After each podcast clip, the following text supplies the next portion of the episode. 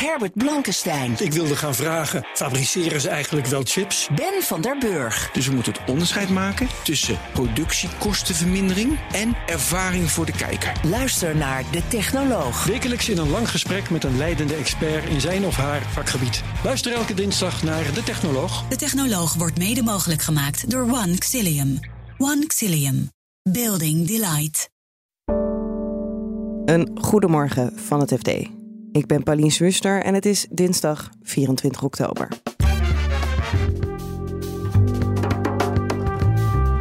De curatoren en banken van Imtech hebben geschikt voor meer dan 28 miljoen euro. Terwijl de curatoren eerst zeiden meer dan 1 miljard te willen. Ik sprak iemand die heel dicht op het vuur zat en die had het over een schaamlapje. Onze correspondent reisde mee met Mark Rutte door Israël. Je zit nu in de auto op de parkeerplaats van het Israël Museum in Jeruzalem. En je hoort of de eerste klas in de trein dreigt te verdwijnen. Dit is de dagkoers van het FD. We beginnen bij Imtech, een van de grootste naoorlogse faillissementen die al in 2015 plaatsvond. Maar de afwikkeling is nog steeds niet klaar. Gisteren was er weer een nieuwe ontwikkeling. De curatoren hebben geschikt met de banken.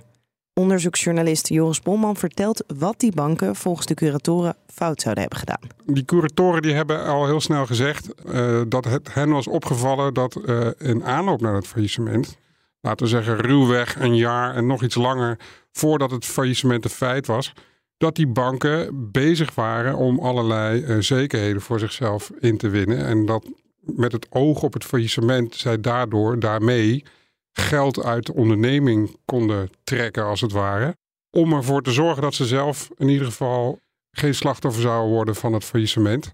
Uh, en, en het andere verwijt had betrekking op twee claimemissies. Dus uh, de reddingsoperatie van Imtech, uh, daarin zaten onder andere twee claimemissies met een waarde van 1,1 miljard uiteindelijk. Dus dat is allemaal geld door beleggers nog in nieuwe aandelen Imtech gestopt. Uh, de opbrengsten daarvan zijn grotendeels gebruikt om de schulden af te lossen die uh, Imtech had bij een aantal banken.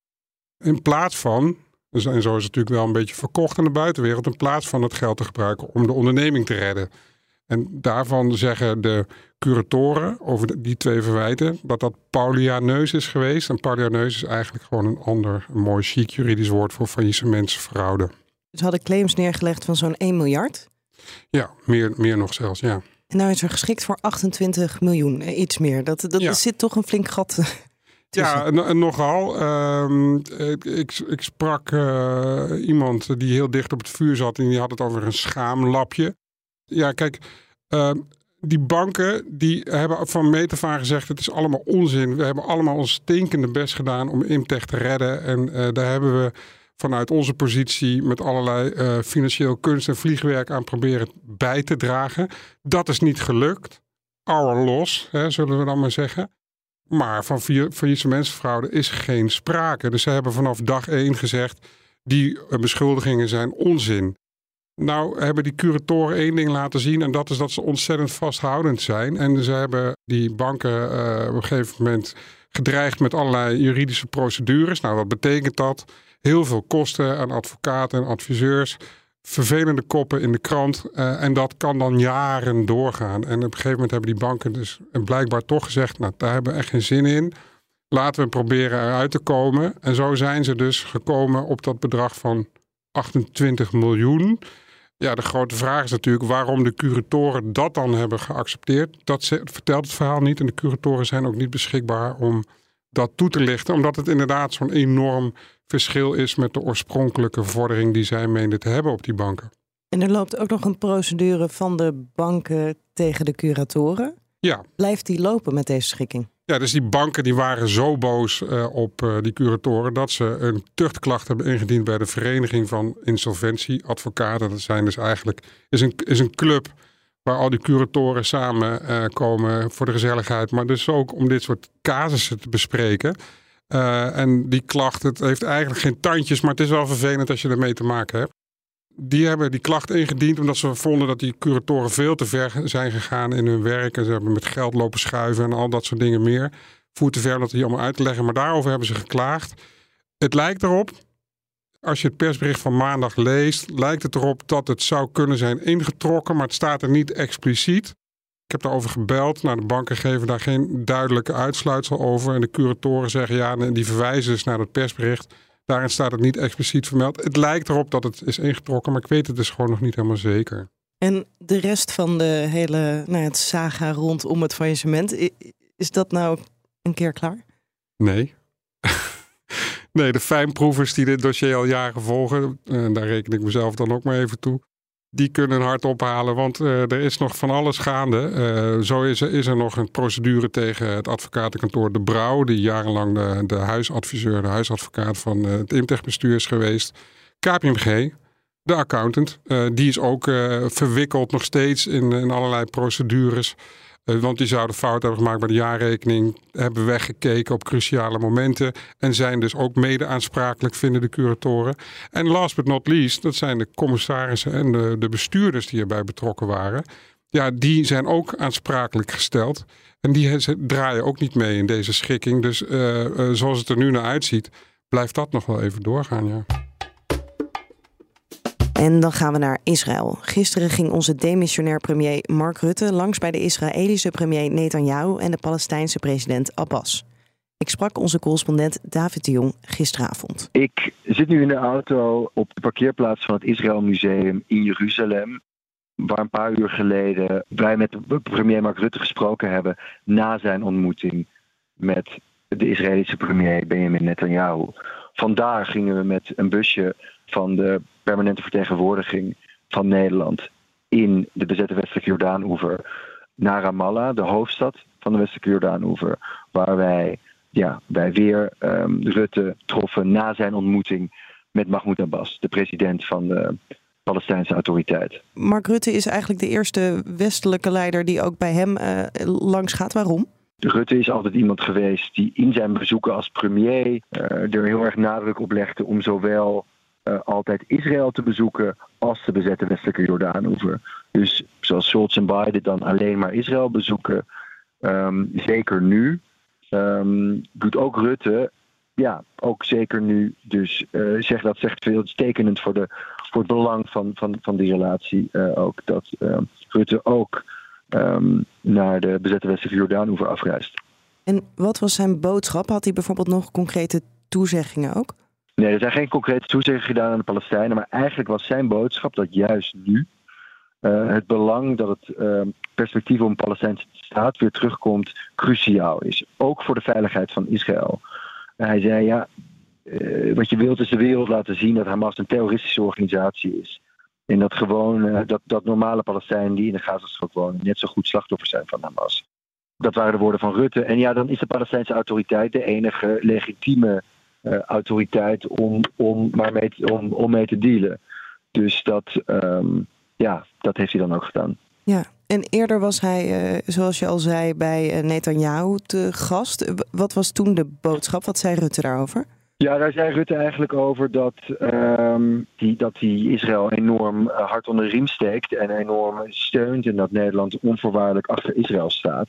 Maar ook, jullie zijn de militaire reus, wees voorzichtig met jullie aanvallen op de Gazastrook. Waar uh, ja, de humanitaire ramp, uh, catastrofe enorm is. En waar er ook nauwelijks nog uh, hulpgoederen binnenkomen. En wat is jouw inschatting? Is Netanyahu daar gevoelig voor, voor zo'n boodschap? Dat is heel erg lastig te zeggen, maar andere wereldleiders zoals Rutte en Scholz en morgen komt Macron doen dezelfde oproepen aan, aan, aan Netanyahu. Maar uh, ja, de afgelopen dagen zijn de zwaarste bombardementen op, op de Gazastrook tot nu toe geweest. Dus lijkt uh, vooralsnog lijkt Netanyahu daar niet gevoelig voor. En komt ook de humanitaire hulp voor de Gazastrook heel mondjesmaat op, op gang. Er zijn pas tientallen trucks zijn het uh, gebied, ja, mocht het gebied binnen om, om humanitaire hulp ja, naar binnen te rijden, zoals voedsel, medicijnen, um, ook benzine. Maar dat is, zoals in Rutte's woorden, een druppel op een, uh, op een gloeiende plaat. En dat moet er veel meer zijn. Maar Rutte was ook heel erg duidelijk dat hij zei van... ja, dit is de grootste jodenmoord sinds het eind van de Tweede Wereldoorlog. En Israël heeft het recht om zichzelf te verdedigen. Het is niet aan mij om te zeggen of ze te ver gaan of niet te ver gaan. Wat hij ook aangaf Hij kent Netanyahu en, en Abbas al uh, jaren. En het was ook een soort van beide belegerde staatshoofden een hart onder de riem te, te, steken. En ook een soort van en tough love, stevige, harde gesprekken waren het. Waarin Rutte naar zijn eigen zeggen, hij wilde niet zeggen wat zij hebben gezegd. Um, maar dat hij ze wel, uh, ja, uh, dat hij tough love kan geven. Dat hij ze de waarheid kan vertellen in zijn eigen woorden. Zoals je al zei, er is een lange rij regeringsleiders al geweest. Er komen er ook nog. Maakt het nou echt uit wat Rutte van zo'n klein land als Nederland zegt? Wordt dat serieus genomen? Nou, het wordt wel serieus genomen. En zeker aan de Palestijnse kant natuurlijk dat Rutte ook uh, de westelijke Jordaan hoeven daadwerkelijk bezocht en niet gewoon bezoekt en niet aan het telefoontje pleegt van 10, 15 minuten.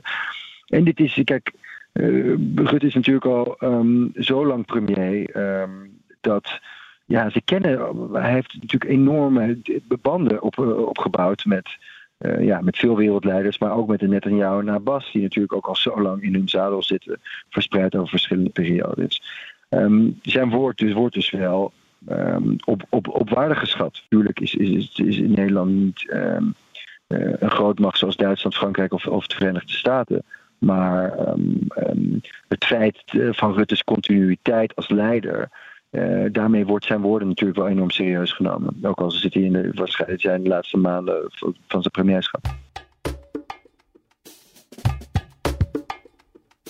En dan gaan we tot slot naar onze vervoersredacteur Jan Verbeek. Die zich afvroeg wat voor toekomst de eerste klasse in de trein nog heeft als hij vaak vrijwel leeg is. Collega Pieter Lalkens en ik, we zijn allebei behoorlijk fanatieke treinreizigers. We maken veel gebruik van de trein. Uh, we zijn dus ook gewend om in de tweede klas te staan, te hangen. Uh, zien dat het uitpuilt. En als je dan een, je wandeling door de trein maakt, dan zie je dat de eerste klas vaak half vol uh, soms helemaal leeg is. En dat, dat geeft toch een soort spanning onder de reizigers. Dus dat was onze observatie die, die aanzette tot, tot dit artikel. Ja, ja en het, jullie observatie bleek te kloppen. Het is inderdaad uit de gratie geraakt. Ja, ja, we hebben navraag gedaan bij de Nederlandse spoorwegen. En die kwamen ook al met cijfers dat met name in de sprinters, de stoptreinen, minder gebruik wordt gemaakt van de, van de eerste klasse. Wat betreft de intercities viel het nog wel mee. En we hebben ook navraag gedaan bij de ministeries, bij het ministerie van Binnenlandse Zaken, bij Defensie. Veel gebruikers van de trein, ook veel gebruikers van de eerste klasse. En die zeiden dat uit cijfers van vorig jaar, 2022, bleek dat het aantal ritten dat zij maakten in de eerste klas gewoon 40 tot 50 procent gedaald was. Dus de, animo voor de eerste klas neemt, neemt wat af. En dat heeft uh, volgens ons alles te maken met het feit dat er meer thuis wordt gewerkt, dat er meer online wordt vergaderd, dat er een andere werksituatie ontstaan is, zeg maar. Want wat voor reizigers zijn het normaal gesproken die in de eerste klas zitten? Ja, dat zijn de, de particulieren die, voor wie het niet van uitmaakt hoe, hoe duur die reis nou precies is. Die op prijs stellen dat ze rustig kunnen zitten. Dat ze, en vooral ook dat ze een garantie hebben op een zitplaats. Nou, een garantie op een zitplaats in de trein anno 2023 is, is wel een ding. Uh, iedereen weet dat in de spits dat het hartstikke druk is en dat je vaak moet staan. Dat de tweede klasse uitpeilt. Nou, als je dan zeker weet dat je in de eerste klasse kunt zitten en ook nog een aantal, een uur of anderhalf uur of twee uur, hoe lang je reis duurt, kunt werken. Dat is wel een, een aantrekkelijk aanbod voor veel mensen. Het heeft dus zijn voordelen, maar als we zien dat er minder mensen inderdaad reizen in de eerste klas en uh, dat helemaal leeg staat, bewegen we er dan ook naartoe dat het verdwijnt? Wij dachten dat dat die richting wel op zou gaan, maar we hebben navraag gedaan bij de Nederlandse spoorwegen. We hebben ook met wat uh, vervoersdeskundigen gesproken en we zien toch eigenlijk niet dat, dat het aan het verdwijnen is. De Nederlandse spoorwegen zegt van we zijn ons wel aan het herbezinnen op de indeling van de, de sprinters, de stoptreinen. Dat doen we al wat langer en als we nu een bestelling zouden doen, dan zullen we echt minder eerste klas stoelen hebben in, in de eerste klasse. Want uh, er is gewoon minder vraag naar. Maar wat betreft de intercities, daar zie je nog geen beweging. Waar zit hem dat dan in? Wat is het grote voordeel van het hebben van een eerste klas? Voor de Nederlandse spoorwegen, die, die zegt we bedienen daar een aparte doelgroep mee.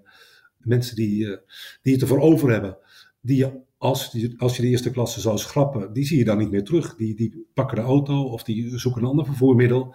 Maar die gaan niet in de tweede klasse zitten. Dus het, het voorziet nu nog in een behoefte voor een, voor een specifieke doelgroep dat is toch iets om rekening mee te houden.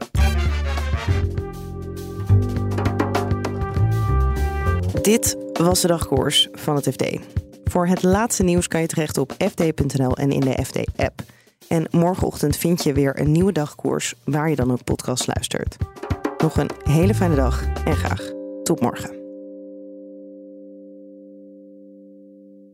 Herbert Blankenstein. Ik wilde gaan vragen, fabriceren ze eigenlijk wel chips? Ben van der Burg. Dus we moeten het onderscheid maken tussen productiekostenvermindering en ervaring voor de kijker. Luister naar De Technoloog. Wekelijks in een lang gesprek met een leidende expert in zijn of haar vakgebied. Luister elke dinsdag naar De Technoloog. De Technoloog wordt mede mogelijk gemaakt door One Xilium. One Xilium. Building Delight.